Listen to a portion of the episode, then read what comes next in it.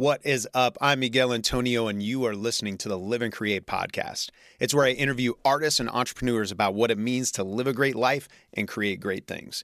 And before we jump into today's episode, I want to encourage you to check out my band, Run With It, at Run With It Band. TikTok, Snapchat, Twitter, all the places you follow people at. You can also check us out, runwithitband.net. That's runwithitband.net.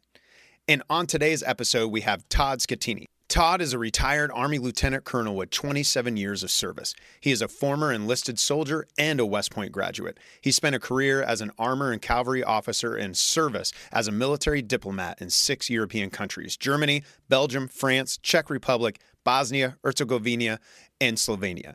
His time in service included numerous deployments to Afghanistan and one in Kosovo.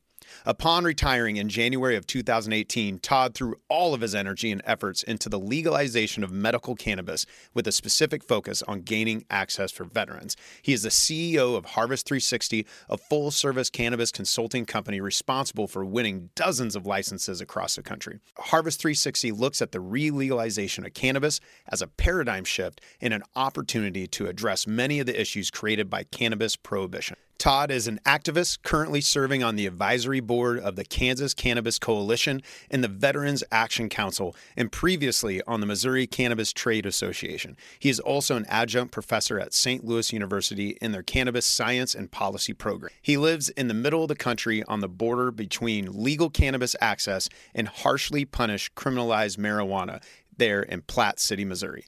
He is married with two sons and a golden doodle. On today's podcast, Todd shares his journey from private to officer and then to cannabis activist and entrepreneur. We talk about the power of building partnerships to affect real change and grow effective businesses, as well as the life changing effects medical cannabis can have in people's lives. He also shares how he was mentored in the art of crafting words and vision casting by generals who were literally working to keep countries together. It's a great episode. Enjoy the Live and Create podcast.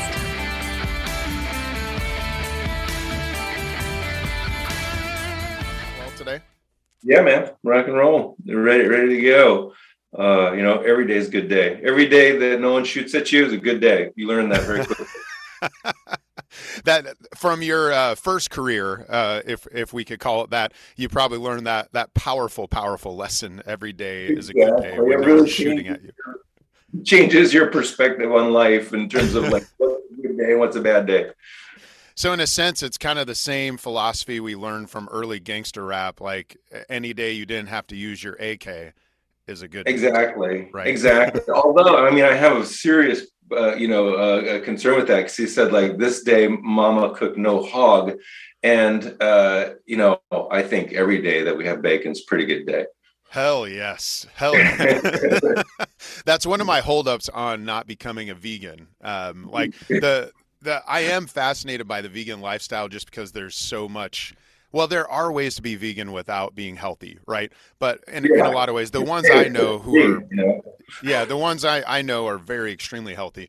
But yeah, I love bacon. Oh my god, mm-hmm. it's like we're like a two three pound bacon family at minimum if if we're having it.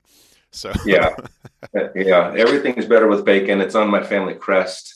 You know, we're very big fans, but I understand. You know, there are obviously health uh, concerns and, and obviously religious restrictions on uh, on on consumption of pork products. But uh, well, that's know, true. In my but house, I, yeah, I need a level of fat in my diet, and I have no religious restrictions as far as that goes. So, well, hey, man, you have had an incredible like diverse career. You've you've gone all over the place, you know, and and for for the podcast listeners, I've I've had the privilege of us, you know, sharing wine, sharing edibles, and and getting to hear your story. But I wonder, could you just unpack a little bit how you go from 27 years in the mm-hmm. military, colonel in the military, if I if I'm correct, and then you find yourself now uh, launching a business in the cannabis industry and becoming an activist within cannabis, uh, really worldwide, but focus here in the U.S.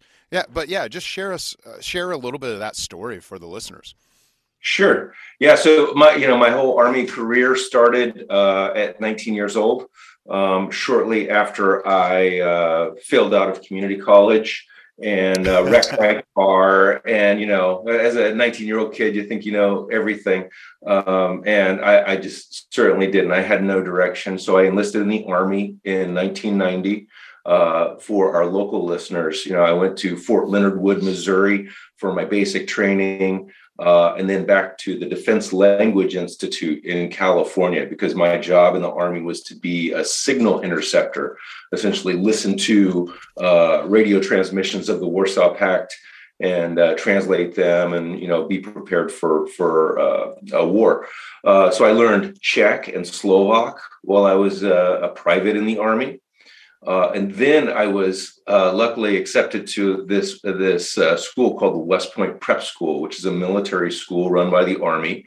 Uh, Small they, school, right? a real, not well known. no, well, yeah, kind of well known, but not a lot of people know about the prep school, right? Oh, okay, so it's different. School, Correct. Yeah. The West Point ah. Prep School is this uh, really awesome program that the Army puts on where they take 150 enlisted soldiers and 150 civilians that maybe you know didn't have the grades or something to, to go into West Point.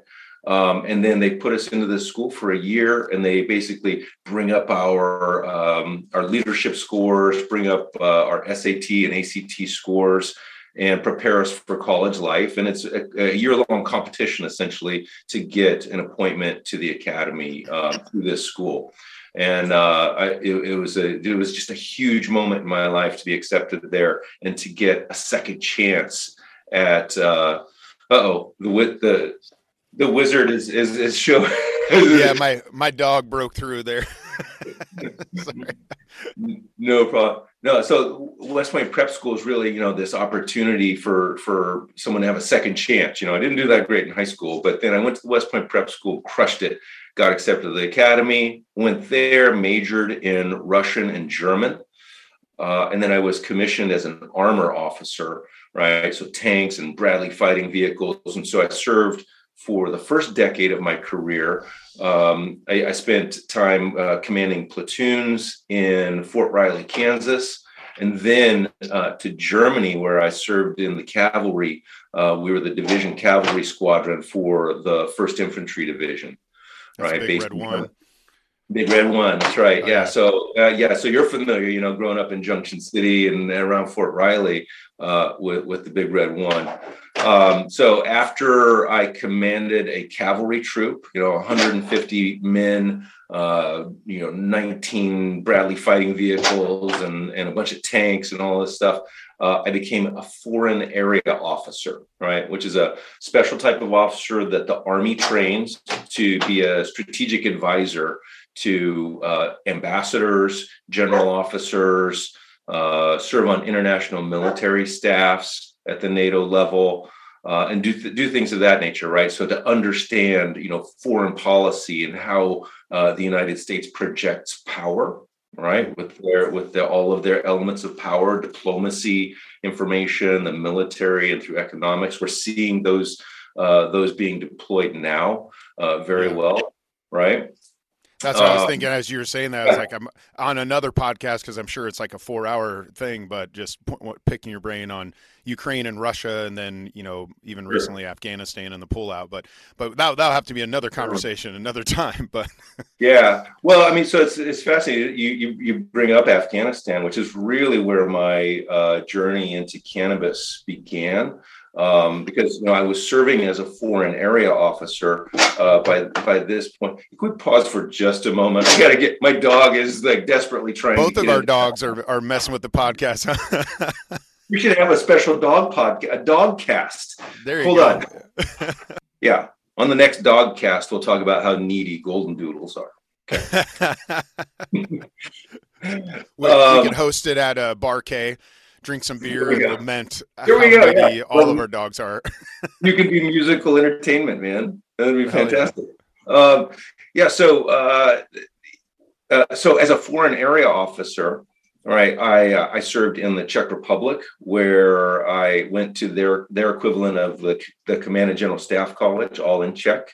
Uh, and then I served as the uh, the exchange officer to the Belgian army for two years. And with them, I, I did my first uh, deployment to Afghanistan. Uh, I served in Bosnia as the army attache. Uh, right, so in Bosnia and Herzegovina, a very complex environment. Uh, you know, post-conflict space. This was in 2011 and 2012. Uh, I also served as the uh, liaison officer to the French army for two years, hmm. uh, living in Paris. Um, and, and that was really fascinating because it was during that time that I deployed to Afghanistan on uh, an individual tasker where I had been asked by the commander of the International Security Assistance Forces to come out and assist with the uh, relationship with the coalition, right? The oh, largest military coalition that has ever existed, 50 nations, right? To include the then 28 NATO allies, yeah. uh, as well as well as uh, you know another 22 um, folks who had signed up to come to Afghanistan, and and, and that was a second tour for you. That was my yeah, that was my second tour. Correct. Okay. Yeah, which was but it was fascinating this was, you know, really seeing how the sausage is made, um, both at the U.S. level as well as the international level. Um, you know, for six months, I got to sit behind the ISAF commander, you know, who was essentially the Eisenhower of of uh, this particular campaign in Afghanistan. Wow and listen to you know a four star marine general talk to heads of state parliamentarians uh, you know, chiefs of defense and things of that nature. So really watching uh, diplomacy and uh, military operations interact with one another, it was just a, a fascinating and very influential time in my life. Um, I can um, only imagine to to yeah. be in those rooms and, and to actually take part in it. And I yeah. imagine incredible training for in a way, you know, obviously we're we're kind of middle of your story right now, but in a way, I almost hear as you're explaining your story, I hear like all this training ground that is what what you seem to live in now. But so, anyways, this yeah. is the the second tour Afghanistan. You're getting right. the, the curtains pulled back. You get to see uh, what's going behind the scenes, and uh, yeah, what's the next step after that for you? Sure. Well, so that certainly shaped my career. Um, I went back from Afghanistan to uh, to Paris, uh, served for an additional 18 months there, helping the the French army kind of um, you know develop their strategy for the future, um, and you know especially in terms of partnership with uh, with the U.S. and the U.S. Army. Uh, very influential and fascinating time of my career. I became, after that, I was the senior defense official and defense attache in the country of Slovenia, right? Hmm. Small NATO ally, former part of Yugoslavia, you know, now an EU member, NATO ally, and uh, just a, the most beautiful country and incredible people you've ever seen. You know, just a fantastic place. So, um, after that, I, I, I uh, redeployed to the United States for my my last tour. What would be my last tour, which brought me here uh, to the center of the country. I was I was uh, a, an instructor at the Command and General Staff College at Fort Leavenworth, Kansas, um, where I got to really educate and influence you know an entire generation of young officers and kind of talk to them about my career, uh, how the Army uh, puts together strategy or how the U.S. The, the, United States puts together strategy and uh, kind of whittles that down into defense strategy and defense objectives and, and deploys all of that. So it's just an incredible time. I was really proud though uh, to finish my career after 27 years. I retired at the beginning of uh, 2018 mm-hmm. and have been running my own company ever since. Right.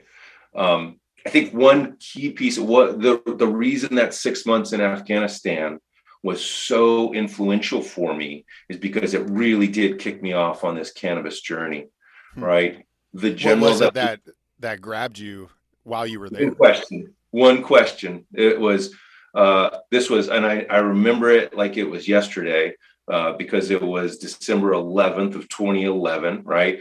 Army is playing Navy in football, right? The Army foot Army Navy football game is a big deal for anyone who went to the academies. Um, and General Allen, who was the ISAF commander at the time, was also a Naval Academy grad. And within the small team that I was on, about 10 people, at least half of us were Academy grads, either the Naval Academy or So there was a lot of kind of uh, you know friendly rivalry in there. So we invited the general. Some shit talking happening. oh yeah, oh yeah, lots of shit talking. Uh, we invited the general to come join us uh, for the game. Right, the game was going on at like three in the morning in Afghanistan. He didn't stay for that, but he came and he had pizza with us. And anytime you get the boss's ear for you know uh, however long it takes to eat a pizza um, is a good time, right? So he asked us all, you know, this one question. He said, you know, can you guys come up with a really uh, unconventional approach to helping stabilize Afghanistan? You know, you're hmm. really my strategic advisors. I, you get paid to think uh, big thoughts and, and and and thoughts that no one else is thinking of uh, how can we do this right how do we create an economy for afghanistan how do we how do we prevent them from sucking off the teat of the international community forever you know kind of the they wanted to prevent what happened after uh, the soviet occupation right? right? during the soviet era when the soviets left the war in afghanistan uh, in the 80s they were paying afghanistan to uh, facilitate the Najibullah government. And once the hmm. Soviet Union broke up, the money stopped coming. The Taliban came in, took over. Now the provider. Exactly. Yeah. They slaughtered slaughtered the the Najibullah government in in uh, despicable ways, and uh, you know installed uh, the Taliban regime. And you know the rest of the story there. Yeah. Um, and so he's like, we don't want to do that. Uh, we also don't want to do something like Plan Colombia, right, where we basically, you know, the the way we addressed the um, drug war in Colombia, we don't want to give them money to buy, you know, for weapons and all of this other stuff. What's a creative way that we could create an industry for them? So I knew they had three resources in abundance, right? They had uh, opium, Yep. They grow like crazy. 99% of the, the world's heroin comes out of Afghanistan. At least that was the number that we knew then. I think it's a lot of the cheap. stories I've I've heard from other veterans usually centered mm. around like heroin or opium as far yeah. as uh, what they were tasked uh, to do. Uh, right, either, and I don't know what they guarding or capturing. So that's a whole other. St- I think we're fertilizing because honestly, it's just expanded. You know, both both the production of, of, opium and hashish, right? Cannabis for hashish had, had increased tenfold uh, by the time I had gotten there in 2011, right? That's one decade from the time we arrived. You so know? somehow U.S. involvement was good for uh, heroin yeah. That's that's a whole other conversation. right. Well, they also have, so they also have a ton of uh, minerals, like really rare minerals that uh, you know go in our phones. Well, China bought all of them, so that that wasn't a, a possibility. But I knew they had cannabis, right? Tons of cannabis. Um, and you know, I grew up in California. My grandfather was a farmer and I knew a little bit about you know putting a seed in the ground and and and, what comes out. And I came up with this idea to um, to replace their cannabis crops with hemp crops, right? An industrial product that is you know uh, can be the source of food, fuel, fiber, building material, and medicine, right? And the bonus would be when you grow hemp near cannabis crops that are meant for high THC for hashish. Um, they would cross pollinate, reduce the THC levels, and then those products would garner, you know, less money in a prohibition market because those those profits that were coming back from these prohibition markets, mostly Europe, were uh, you know funding the Taliban, and funding IEDs that were killing our soldiers. So I thought, man, this is bonus. This is no brainer. Well, that's, that's, a brilliant idea, though, to, to where it's like the very thing that's going to generate your resources is going to like choke out your enemy's resources. That's yeah, that's exactly. some baller shit. That's why you guys got paid so well. yeah, well, I got laughed at, you know, and uh, they thought it was kind of Cheech and Chong ish, you know, and they're like, next, uh, next, so they next they weren't having it. No, no, but uh, you know what? In their defense, you know, we weren't as far along in the conversation around cannabis as we are today on an international scale or even on a US scale, right? Back then, I think we maybe had 12 or 13 states that had medical cannabis, whereas today we have 37 states. Over, yeah. you know, two thirds of Americans have access to medical cannabis today. Um, and most of the shifts seem has seemed to happen in the last like two to three years, really. Yeah, like there correct. there was like this tipping point, and then mm. all of a sudden, even people that are like the most staunch, you know, conservative, prohibition-minded people are kind of like, ah, nah, cannabis is cool. yeah, exactly. And they, I think they recognize kind of the inevitability of it, you know. And uh, and I think what's what's unique about it is like once you know your mom has a, a, good experience with cannabis and maybe helps her you know through her uh, cancer treatment or once a veteran says you know i've reduced my consumption of opioids and alcohol entirely to hmm. use only cannabis and it's been a huge blessing in my life. Once people start seeing this and hearing these stories or having that own personal experience mind changes real quick right? And and, and so I go a long way. And it definitely did, you know, even for me, because I had, had, associated it with just like losers, you know, like in college, yeah. I remember like the guy who was like the worst worker at work was the biggest pothead. And I remember at like three in the morning, us getting in an argument because he's not doing anything. And he, but mm-hmm. like he, he literally, it was like a cliche. He was sitting down while I was working, telling me how cannabis helps him. and I was like, I'm going to choke you right now. But then the more like, actually it was through touring, I'm, I started meeting all these folks who are like high up in the music industry or high up in other industries and, and pot and cannabis is a part of their lives but mm-hmm. they're like high achievers. And I was like, oh, I just happened to meet uh, a dude who's just not was kind of a loser at the time in his life. you know, hopefully right, he, right, he came right. around. It had nothing to do with man. cannabis. Look, lots of losers use cannabis. You know, cannabis doesn't necessarily make you a loser, right? exactly. Lots of losers drink wine and whiskey, and then there's high achievers that do as well. Uh, exactly. But so you you have this brilliant idea, which honestly, like here, I've never heard that piece of the story before. And that mm-hmm. like thinking about the strategy behind that is amazing. It gets shot down. But does is that kind of like the oh, seed yeah. that got planted for you? Oh yeah. I mean that was it especially so especially you know because i recognized very very early on that there were first and foremost military applications of cannabis uh, secondarily I recognized that the prohibition of cannabis had been so deleterious and so destructive on American society, especially within communities of color. Um, when I learned that the uh, you know prohibition was really originally directed at the Mexican population, oh man! you you, know, that, would you that, mind doing like a, a quick, uh, just yeah, a sure. quick overview just for listeners who may not be familiar with that part of yeah. history?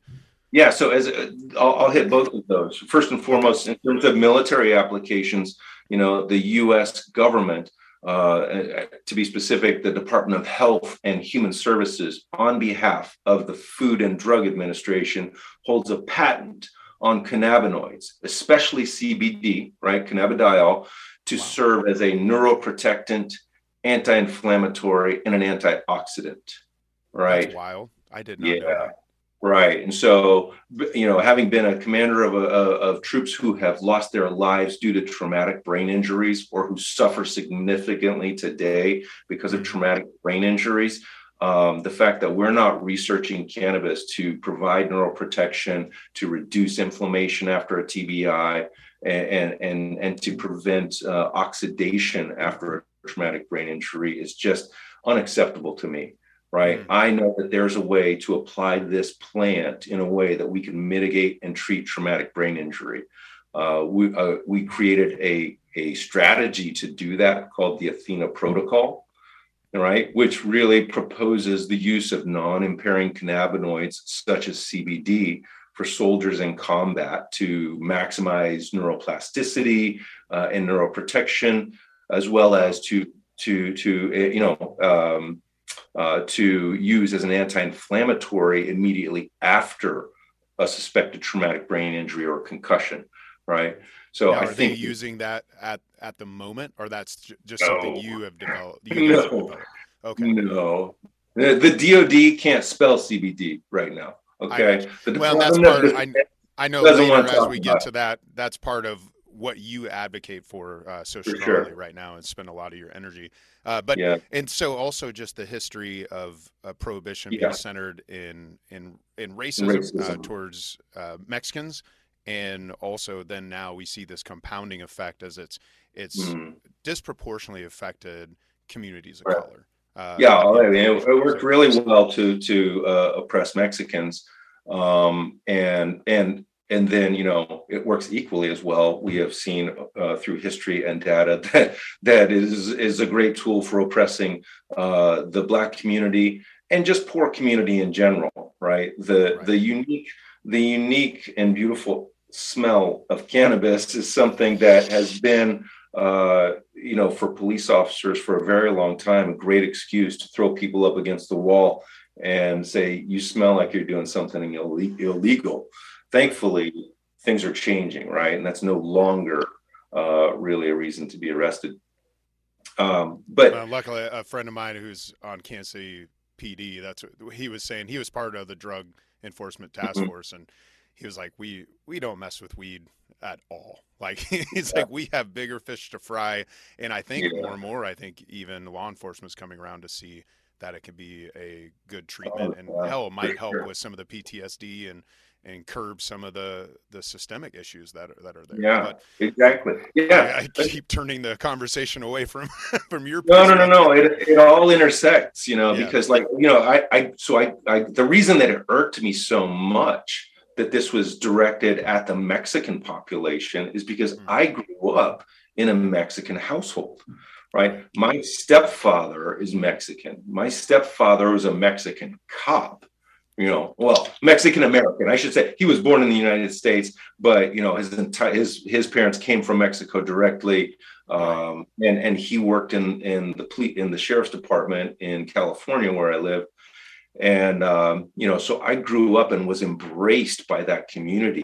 Right, my community was ninety five. My high school was ninety five percent Mexican, and uh, I was really embraced by that community, and so it really pissed me off as a guy who's serving the country to recognize that uh, you know this the prohibition of this plant which i had found was really helping people um, had been used to oppress entire communities. And so you know 87 years of prohibition uh, people have been held down for a, a, hell of a long time. And you know i'm committed to the relegalization of cannabis in the united states.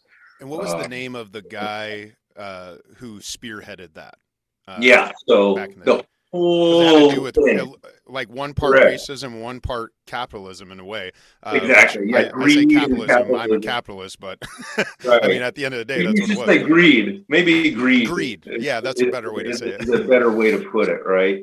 um, because capitalism is working great for cannabis. Just ask yes, Oklahoma, absolutely, you know, or just ask uh, uh, just ask Colorado. You know, who's putting like two hundred fifty million dollars a year into their their coffers due to uh, taxes. You know, yeah, on, capitalism's on paying off there. yeah, for sure.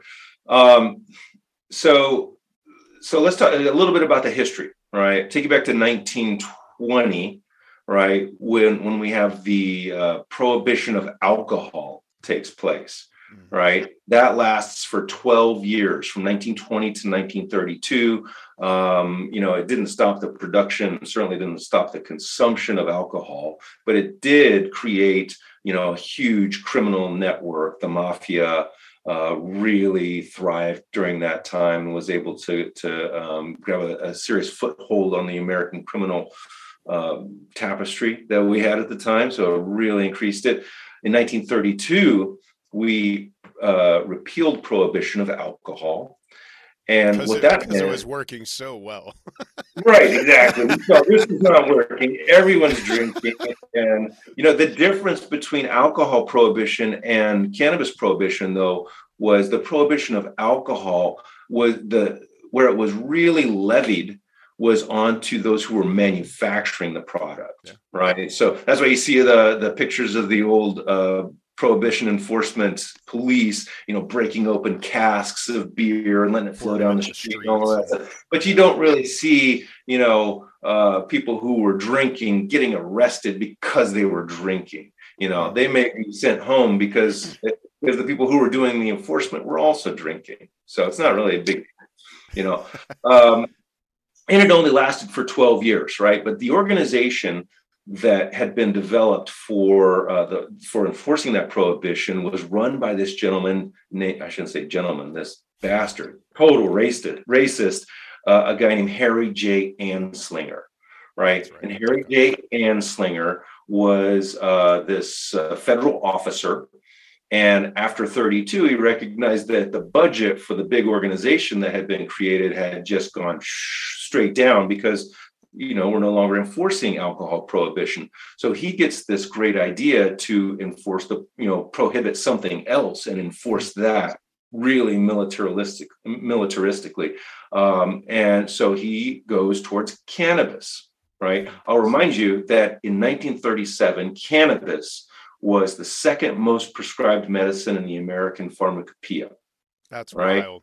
You would have found it any pharmacy across the country. It was being made by American pharmaceutical companies like Eli Lilly and others. Um, and it was widely used, and uh, the doctors and the, the American Medical Association used it, uh, you know, to great effect to treat everything from uh, colic in babies to PMS in women to uh, you know chronic pain and, and other uh, mental issues the same stuff that we kind of use it for today um, and so uh, mr anslinger uh, who hates mexicans says you know what we're going to prohibit marijuana right?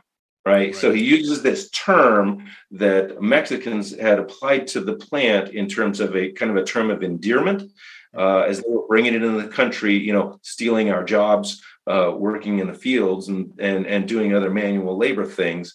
Um, and I say that sarcastically, um, you know, but, but they, they bring this product in, they're using this for medicinal reasons and also recreational reasons. And so he decides to criminalize this. He connects with, this is where it gets really gross, right? So he connects with uh, William Randolph Hearst and the Hearst family, right? And so you're probably familiar with the Hearst Corporation today. They run most media in the United States and much of it around the world. Um, William Randolph Hearst had a huge amount of interest in the timber industry, right? He had his own timber sources and he would make that into paper, which he would then print his papers on, right? So this they started to use what was called yellow journalism to denigrate marijuana and cannabis, and and especially those who used it. Right.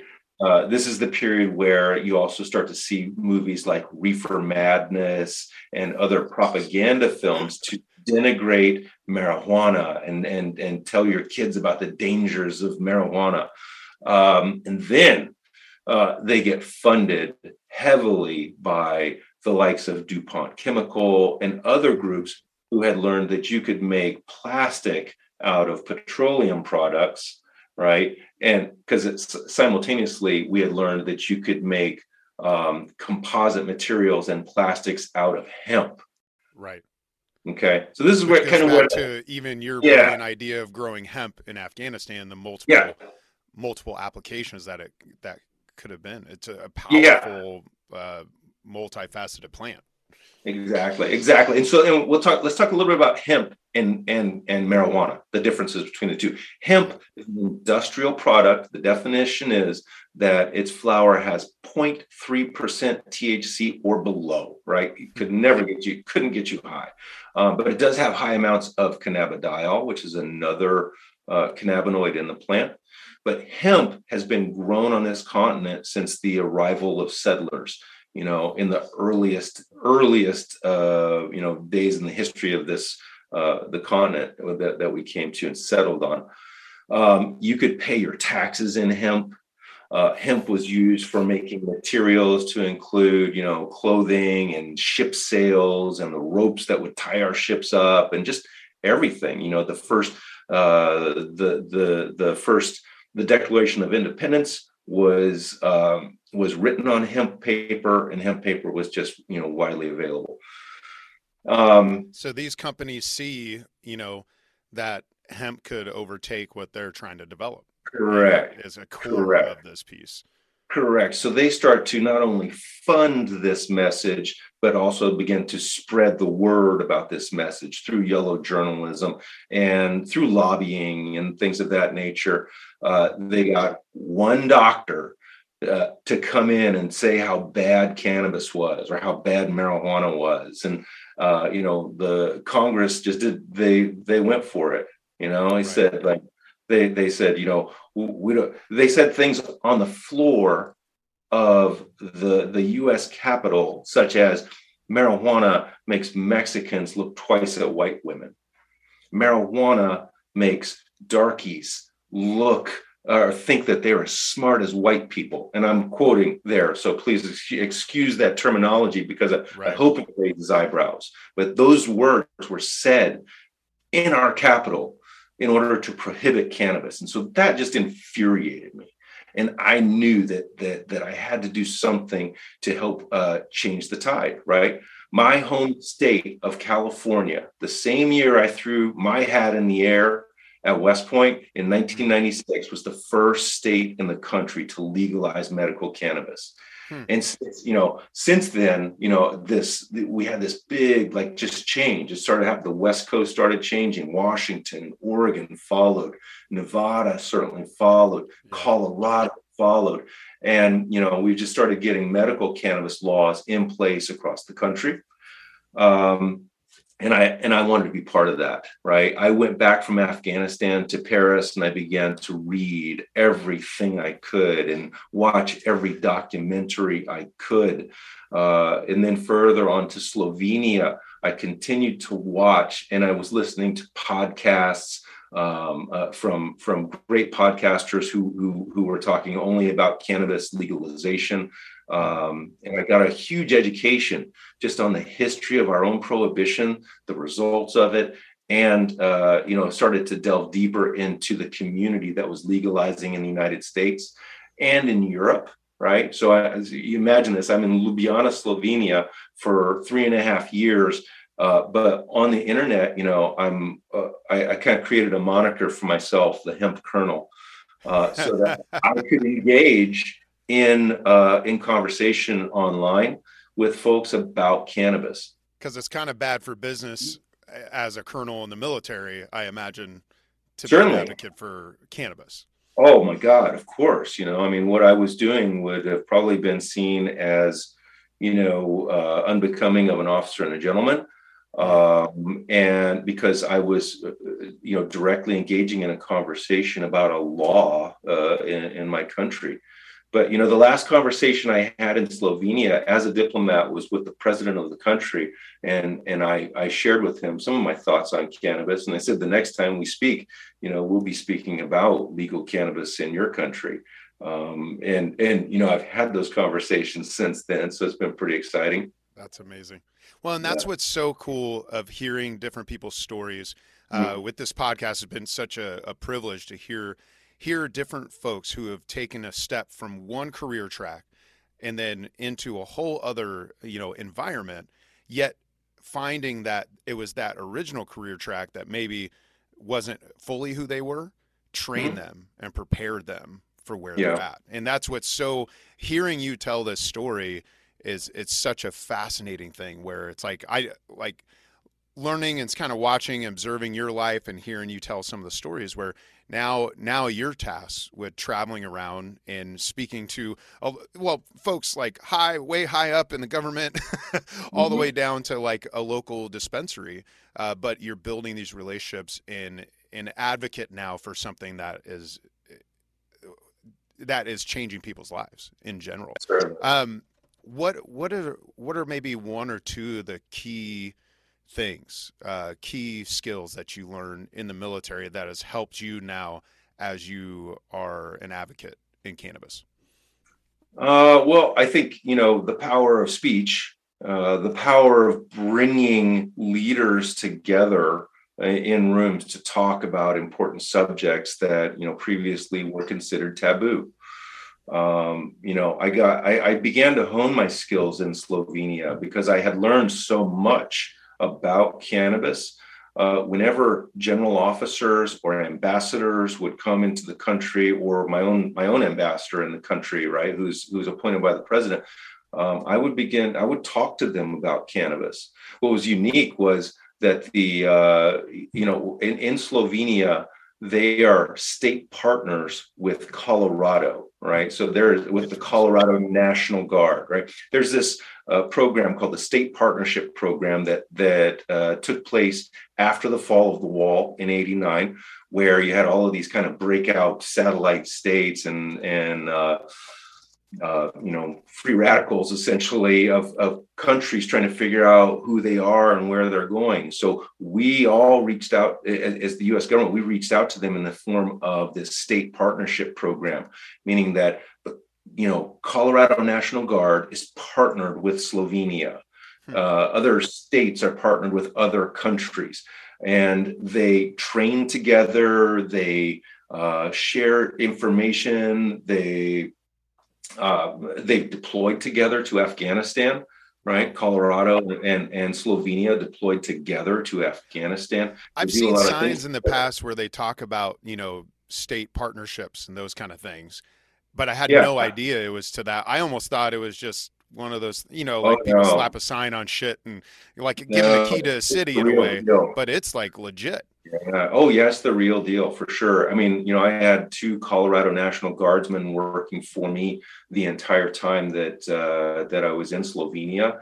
The adjutant general of the Colorado National Guard came out regularly, and so it was fascinating because while I was there, what happens? Colorado legalizes for adult use of cannabis right? It's a big deal. And everyone right. wanted to talk to the generals about it when they would come in, especially me. And so I would always bring up the conversation, you know, and, you know, once you get past uh, the giggle and the pop pun, you know, and, and and maybe a little bit of reefer madness, then I could start talking to them about facts. And so like once on. they stop saying so like if you smoke a joint you may die right and yeah, once you get yeah, past yeah. that exactly. I mean, and so what I found was, you know, every, you know, we've been brainwashed for such a long time, and it's so easy to repeat, you know, just say no, you know, just say no to this illegal drug, but, you know, have a drink hey, on me. Dare worked, right? It yeah, worked. It, it right? did. It's really phenomenal uh, information operation that, that we've put on, you know. Everyone knows what our brain on drugs looks like. Exactly. Right? It's a fried egg. the gateway, the gateway. Exactly. It, it, gave us really good ironic T-shirts. Now that's what. It, for sure. For us. sure. Anyways. anyway, I'm a Dare graduate myself. Me too. Um, you know, but anyway, so w- I, I was always the one who was eager to kind of like I'll, I'll start I'll start a conversation, but I, I would start it at the very highest levels with general officers, with the mm-hmm. president of a country, you know, with ambassadors and I will never shy away from it. And I think that's one of the skills that I learned to as a diplomat was to like the power of talking and the power of you know what I always try to do with folks is, is to try to spark and then capture their imagination right tell them what the you know where we are right now and what the future could look like uh, with cannabis legalization. Uh, I, I, speak to this specifically about the veteran population, right? And so my whole goal in life is to get the Department of Defense to buy my weed. That's pretty much it. That's the only reason I'm here. No, I'm you, you really have honed that skill because you know the the short time i think we know each other maybe two years you know but mm-hmm. i have found myself on multiple occasions now sharing your vision and your story to other veterans you know whether it be like at the sauna at the gym or you know out at dinner somewhere when they share some of the things yeah. they're going through i catch myself yeah. like hey you know you you have this powerful ability to cast vision for people and yeah. obviously for you it, it, like you've dedicated now your whole life to it uh, your your whole family's like all in and like in sacrificing for this thing that as you build it and grow um, but that is a what was there anything in particular that helped you develop that vision casting skill was there a mentor? Was there a book? Or Oh, was it sure. just fucking doing it? And Yeah, no, Over and over I. I would say my, one of my one of my mentors, um, who sadly passed away from ALS, which could have been very effectively treated through cannabis.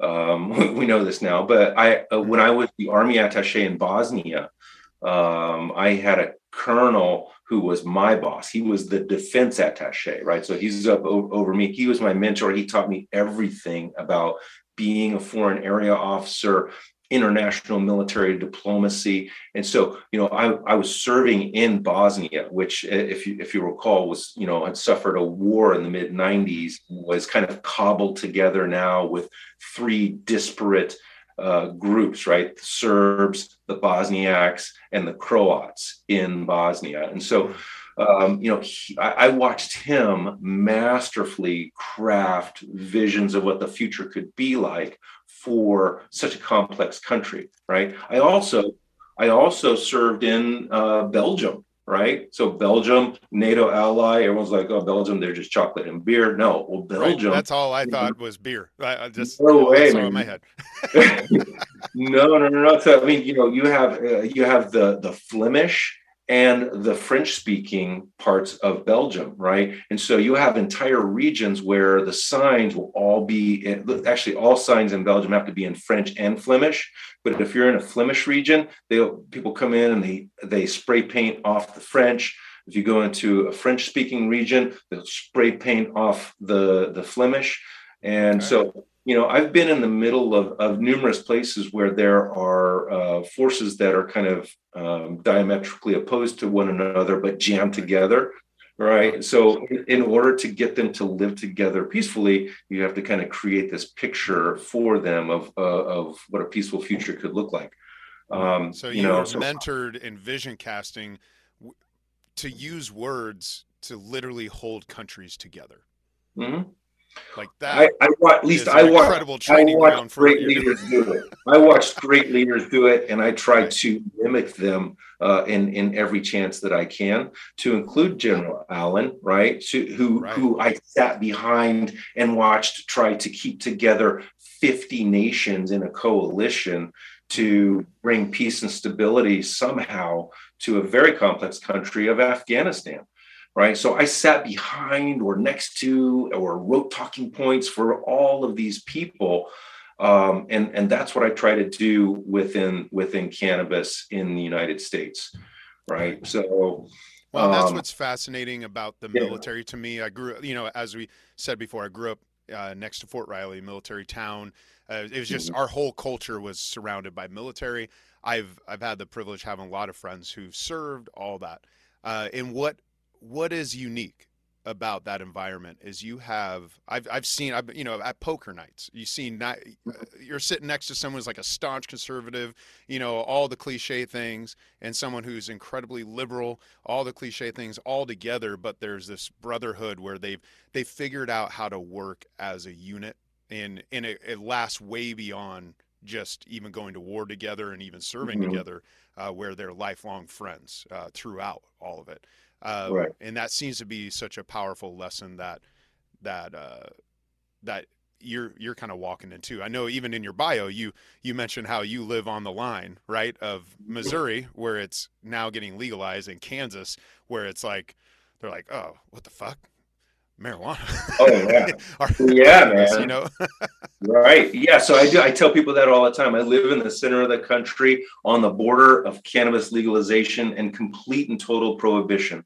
There right i live in uh, so i li- as you know i live in platte city missouri i mean you know we can we can uh, see the missouri river from here once you cross the missouri river uh, you go into fort leaven you know for when i go into fort leavenworth i'm immediately a criminal um, and and and more than that more importantly is that my brothers and sisters who served the country who decided to stay and live in kansas they are total criminals if they access cannabis. And they really don't have access to cannabis unless they go to Colorado and purchase it legally there and then transport it illegally back into Kansas. And and that's got to change right i mean veterans are being punished across the country uh, when you know perhaps they're a legal medical cannabis patient in one state and have been able to pull away from opioids and alcohol and, and a bunch of dangerous chemicals. Uh, but when they take that medicine with them to say Alabama, mm-hmm. they ain't nothing but a felon and they are right. going to jail.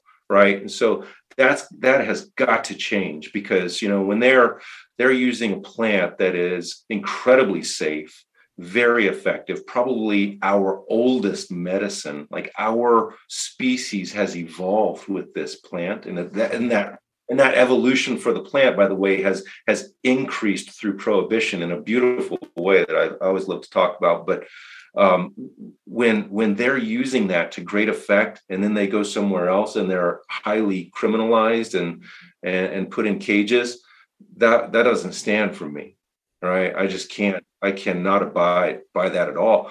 So you know one of the big things that i took from all of the time working with nato and bosnia and belgium and all of these uh, you know crazy disparate places was that the power of an alliance and a coalition is so strong. And so i go a long way to try to build coalitions and alliances of people and and groups that that can say this effectively right? To say that military veterans need to have access to medical cannabis now. I reach out to you know i partner very closely with the former adjutant general of the Kansas National Guard, right? A two star Air Force general, a guy named Major General Todd Bunting. He and I, we roll side by side all the time in the state capitol in Topeka uh, we we were together side by side in, in the Dallas. prohibition state fighting for it. yeah, dude, absolutely. I was really proud of. You know, last year, um, medical cannabis passed the House of Representatives in Kansas by like seventy percent, something like that. I mean, a huge amount of support by those state uh, representatives. And I grew up in Kansas, and so you know it is. It's still baffling deal. to me. Like, yeah, one of one of my favorite moments was when uh, General Bunting and I, who's retired now, um, General Bunting and I, we approached a state representative named Mike Dodson. Uh, Mike Dodson was Lieutenant General Dodson when Second Lieutenant Scattini showed up at Fort Riley, Kansas as a tank platoon leader. Wow. Um, and and I approached him in the Capitol with General Bunting, and we chatted. And I said, "Hey, sir, I want to let you know that the first cannabis plant that I ever saw belonged to you." And he says, "What?" and I was like, "Sir, you don't recognize me, but uh, it, you know, when I was a second lieutenant, you were the post commander. And the first thing we did when I got there is we went on a training exercise, and I parked a bunch of tanks in the middle of this hemp field at night. Uh, you know, it was just wild hemp, the vestiges of our forefathers who grew it here previously. and uh, I remember waking up in the morning and all my soldiers are like, Sir, look where we are. And I'm like, Yeah, we're right here on the map, you know? And they're like, No, look around us. And we're surrounded by like eight foot tall hemp plants. Oh, wow. And, you know, not not being as educated on the plant as I am now, I was like, all right, man, back out slowly. You don't want to come up hot on the test or anything, you know? and we did. But anyway, Gen- General Dodson thought that that was funny and, and, and we chatted amazing. about it. But, but more so, I told him about, you know, my own personal story with cannabis and how I believe that it has saved my life and how it has saved thousands of veterans' lives across the country and helped people back away from uh, opioids and alcohol, which have led significantly to uh, the the extreme suicide crisis within uh, the veteran community in the United States. We all know that 22 veterans a day will uh, decide to take their own lives. And, um, you know, I believe that cannabis can significantly reduce those numbers. And uh, you know that is my mission is to is, is, is to help save my brothers and sisters lives but also to put forth cannabis as this huge opportunity for the veterans administration who could really use a win right i mean since i've been here there have been five veterans commit suicide in the parking lot of the kansas city va because they could not get in for an appointment or they were refused treatment or something of that nature. That's got to change, right? So I see it up close and personal. And Uh, you know, I believe. Right, right. So the VA could use a win. You know what I mean? Because it's the VA who ends up prescribing uh, these pharmaceuticals, opioids to treat chronic pain, which is far too too well, significant. If I, I may, I don't know the stat fully offhand, mm-hmm. but my understanding is opiate abuse is one of the highest causes of death in America. Is that oh, correct? Oh, huge. It's like absolutely, then, absolutely. Over seventy-five thousand Americans overdosed last year on an opioid. That's crazy. And then mm-hmm. uh, my understanding too is that there's been more veterans uh, we have lost to suicide uh, than in actual combat. In combat, for sure. Oh, look at Afghanistan or Iraq. Yeah. I mean, do the math. You know, 22 a day, and, and we've been going at it for a while. Uh, you know, hmm. I think that I think the number is coming down slightly, but yeah. still, a, a veteran is, is, twice as likely to commit suicide or overdose on an opioid than a civilian who has not served right? That's an issue for me. As a leader, that is an issue for me, and it should be an issue for all leaders. You know, General Bunting always tells people, and I agree with it entirely. One day, military leaders will be judged by what they did to, to help curb the opioid crisis and help curb the suicide crisis in America. Um, and so I, I, think I'm doing something uh, important for it. I think I'm doing something significant to try to elevate this conversation with leaders through leadership and, and, and through history, you know, not to mention with with a grand vision of what the future could look like with mm-hmm. with full adult use legal cannabis in the United States, um, as well as a really high end medical cannabis program for the veteran community. I'm trying to set the VA up to be the hero here, right? Uh, they because you know, the VA, most people laugh at me when, I say the VA should be a part of this. They're like, well, they screwed everything else up. Why would we let them take over this? Fact, you know, of any federal organization, the VA and the DOD are, are the ones who are most perfectly aligned to help forward what I consider a revolution in medical affairs. Hmm. Right. And I'll tell you why the VA has the largest patient population in the country. Nine million veterans get their uh, get their health care from the VA. The VA has 150 hospitals across the country and in the territories. The VA has 1,200 medical clinics, and the VA has a population that wants access to medical cannabis. Like 95% of veterans say that they would like the option to use cannabis right? They want to talk about it. And the VA is missing a huge opportunity, especially as veterans are starting to make this transition from opioids into medical cannabis, mm. right? Right now, they should be capturing that feedback, talking to each one of the veterans, asking them a series of questions. What kind of cannabis do you use? How often do you use it? How much of it do you use? What way do you administer it right and start capturing all of that feedback and following thank you but i don't think the va thinks so because i have I, have poked my finger in the chest of two secretaries of the VA. They were former sec. Oh, one was active, uh, and then the other was uh, a former uh, secretary of the VA. And each of them comes back with like the most ridiculous, uninformed, uneducated uh, reefer madness that I've ever heard. And so it makes it very frustrating. But I have spoken face to face with the VA Director of Research and Development, mm-hmm. uh, and VA doctors wherever I can grab them. You know, when I go and do my VA visit, I tell them You're all the I throw it out there. I'm like, I, you know, in the morning, I'm going to have a, a, coffee with cannabis in it. Uh, maybe in the afternoon, if I'm feeling some pain from standing all day, I may take a hit of a joint and then I'll have a tincture at night, maybe, you know, so kind of walking them through the ways that I'm using it. Um, and then they just look at me and go, okay.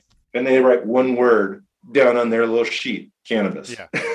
you know, well, and that's the thing. The most brilliant leaders, I think, have humility and they lead through questions. Like they're wanting to understand what's actually working and they want to set aside their biases and that's the problem like you keep butting up against um, mm-hmm. with mm-hmm. your with your understanding of the power of words right your passion uh, to see this healing happen for the veteran community. Is there one particular story that sticks out to you where you've seen such a huge difference? Uh, yeah, with absolutely. someone walking away from opiates and oh my god, yeah, implementing that. Yeah, I mean, and locally too. You've been to my house. Yeah, across the street from me. Uh, when I, I, moved into this house six years ago, uh, yeah, about six years ago, my neighbor across the street is an Army veteran. Uh, came out of the Army with a diagnosis of PTSD from the things that he had seen, and then became a prison guard. Went into uh, the prison system, you know, as a guard, and was attacked and beaten, uh, you know, um, in, in, a horrific way. Came out with injuries and more significant PTSD when I met him, he was a raging uh, alcoholic. Um, had had issues with his family all the time, and was well armed. Um, after we legalized cannabis in the state of Missouri, I helped him get a medical cannabis card and access to cannabis, uh, and to great effect. And then we got him the license to grow cannabis legally in his home uh, because Missouri allows for that. And now, when I see him, one, he drinks nothing anymore. Uh, and uh, he says, You know, sir, you saved my life. You absolutely mm-hmm. saved my life. He shows me his garden uh, and it's just so proud and it's just beautiful and blossoming. Uh, he makes he makes tinctures and edibles for his wife's mom, so his mother-in-law. we improve that relationship, and then his wife will grab me by the shoulders and go, "You saved my marriage. This changed wow. everything." Yeah, yeah. So That's it's huge. huge, man. I mean, I see it all the time. That's just one story.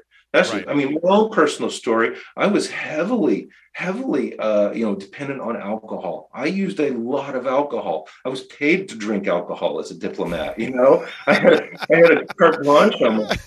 That's and, funny because I I laugh so hard because I, I feel like in the music industry it's kind of like that as well. It's it's yeah. part of the the the networking, if you will, culture. Yeah of building relationships. yeah, in the, in the in the military diplomatic community, we joke that we are uh, sacrificing our waistline and our liver for our country. But that's I know, had a friend uh, who was in Russia, uh, building relationships, and uh, and he said like if you didn't get drunk with the people you were with, You're not they wouldn't even trust you. Like yeah. you have to. It's part and he yeah. didn't drink before that. yeah. Anyways, your own your own story, your you're walking through uh, yeah. that same kind of addiction. Yeah, for sure, for sure, for sure. But you know, I mean, cannabis for me has just been a huge blessing in my life.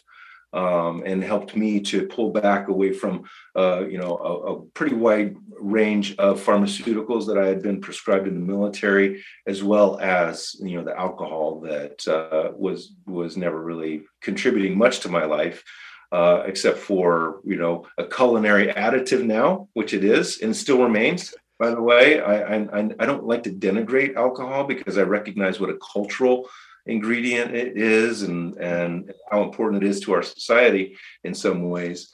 But for me, cannabis is just a it's a game changer, and uh, I'm really I, I I'm proud of myself actually for making the change because you know what, um, if I had just stuck to my just say no mantra, hmm. um, I, I, would probably still be drinking very heavily today and you know turning my nose up at people who who are using cannabis and saying oh you know they just want to get high it's not the case you know so what a incredible journey though you've had and i know this is just a very you've just shared just little snippets of a even much larger story uh, that mm-hmm. you're living out but uh, it's fascinating it's fascinating to hear from from the idea of hemp in a strategic use in a war zone to mm-hmm. traveling the world advocating for really the the salvation of people's lives uh, through through this plant. Uh, it's it's amazing, man. Um, and unfortunately, yeah. I I feel like we could keep going on and on. Unfortunately, I'm I'm about yeah. to wrap up, but I just had two more questions I wanted to hit. And then after that, I'll have you share uh, where they can connect with you so they can learn more and more about the story and maybe figure out how to get involved if they'd like to. Uh, but the last two questions out of Live and Create Uh, mm-hmm. Right now, how would you define living a great life? Um, you know, for me, it starts with having a, you know, leading a purpose driven life. I, I, hope I've described for you what my purpose is. Uh, you, know, well. that's, that's on, that's on like the, the professional and the, actually, we didn't even really get into the professional, the business that, uh, that's business true. We didn't even hit it. Well, I'll just have to have you back one day when I can catch yeah, you. Let's do it again. Because yeah, yeah the way we were going, I'm like, there's so much to that I know of your story, and I imagine you could have just a series of each story of life change, you know. But yeah. but yeah, so but defining so, your purpose. Yeah, absolutely. Defining your purpose. It's got to be something that really, uh, you know, is meaningful to you, and that gives you, um, you know, the drive to get up every single day. Um, having friends and family uh, close to you and around is is part of you know the way that I focus on uh, having a meaningful life, and uh, you know travel, exercise, all all of that are just incredibly part important parts of my day, uh, and and I think lead to success in you know everything that I do uh, from the activist side as well as to the business side, and also you know never forgetting you know this is supposed to be fun you know having fun in this life and and, doing something that makes you smile once in a while uh, is is a really important and key factor to it you know so don't take yourself too seriously that's awesome man and for the last question, I I think of entrepreneurship as art in a lot of ways, and mm-hmm. you're creating something out of nothing. And I know, mm-hmm. uh, yeah, we'll have to do a whole other one where you just get to talk yeah, about Harvest 360 um, and what you're doing uh, behind the scenes in the cannabis industry to help people really like running support um, for all these great things happen across the country. But right now, out of that idea, how would you define creating great things? You know, I, I kind of look at this as creating legacy. You know, I, I try to craft the future that I would be proud for my children to inherit. You know, I try to create a better future for them in mind. And uh, you know, I think that's a, I think that's a good way to go through life. You know, that that's really the idea is just the idea that we're creating legacy and I want to create something that that my kids would be proud of that they'll you know look back one day and go yeah my dad did that or my dad was part of that you know? That's awesome. that that's what's important i think and you know i think you can always judge the success of uh, of whatever you're doing by the look on your spouse's face.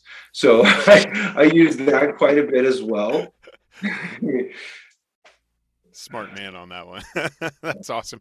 Well, uh, let everyone know how they one can connect with you, and then find out mm-hmm. more about the activist side and also Harvest 360. Sure. So, um, so I'm a real name on all platforms: Facebook, LinkedIn, Twitter, all that stuff. I'm starting uh, Instagram. You know, and start, starting to use social media a little bit more. Um, you can also find me uh, on any of the boards that I serve. For example, the Kansas Cannabis Coalition, which is the leading activist organization in Kansas working towards uh, uh, cannabis reform in that state. And I think that we will get it over the line this year. Uh, you can find me on the board of the Veterans Cannabis Project. Uh, which is out of Washington, D.C., and working to legalize cannabis on a federal level on behalf of veterans. Um, and you can find my company on, on professional side is Harvest 360, and you can find us at harvest360.co.